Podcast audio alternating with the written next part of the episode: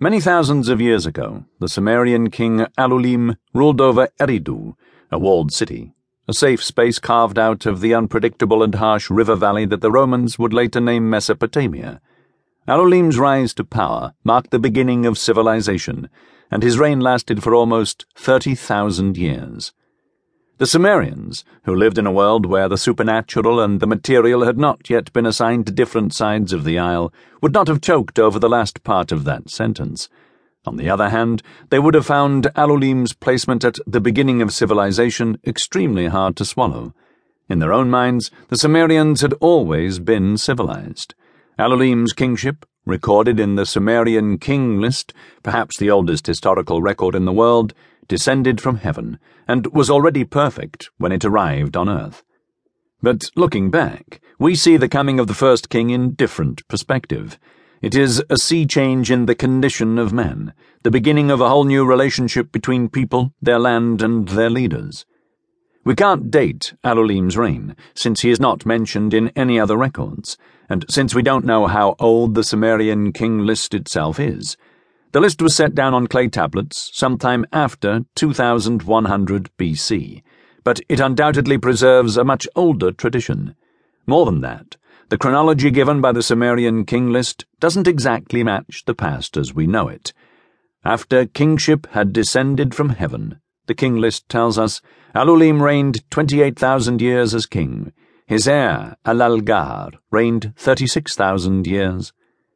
The length of these reigns may suggest that both of these kings are actually demigods, drawn from mythology rather than history, or perhaps simply that Alulim and his heir ruled for a very long time. According to the Sumerians, eight kings ruled before the enormous catastrophe of Sumerian history occurred and the flood swept over the land. Each reign lasted for a multiple of 3,600 years, which suggests that the king list involves a kind of reckoning we don't understand.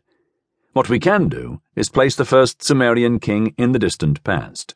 Whenever he reigned, Alulim lived in a land probably quite different from the Mesopotamia we know today, with its familiar two rivers, the Tigris and the Euphrates, running into the Persian Gulf.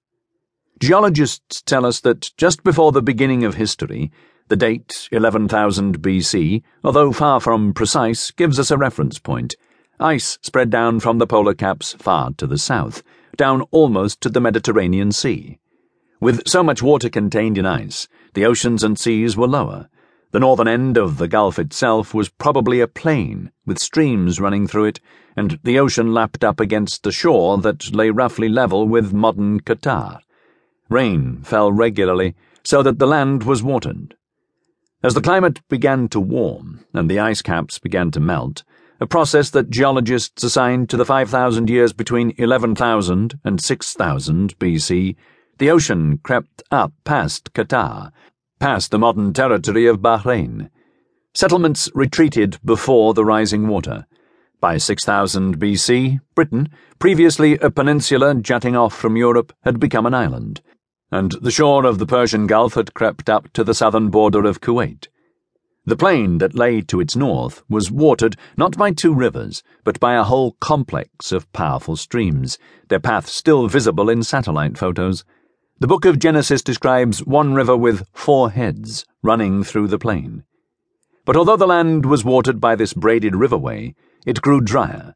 As the ice retreated, the temperature rose.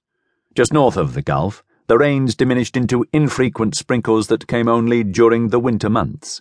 In the summer, searing winds blew across the unprotected plain.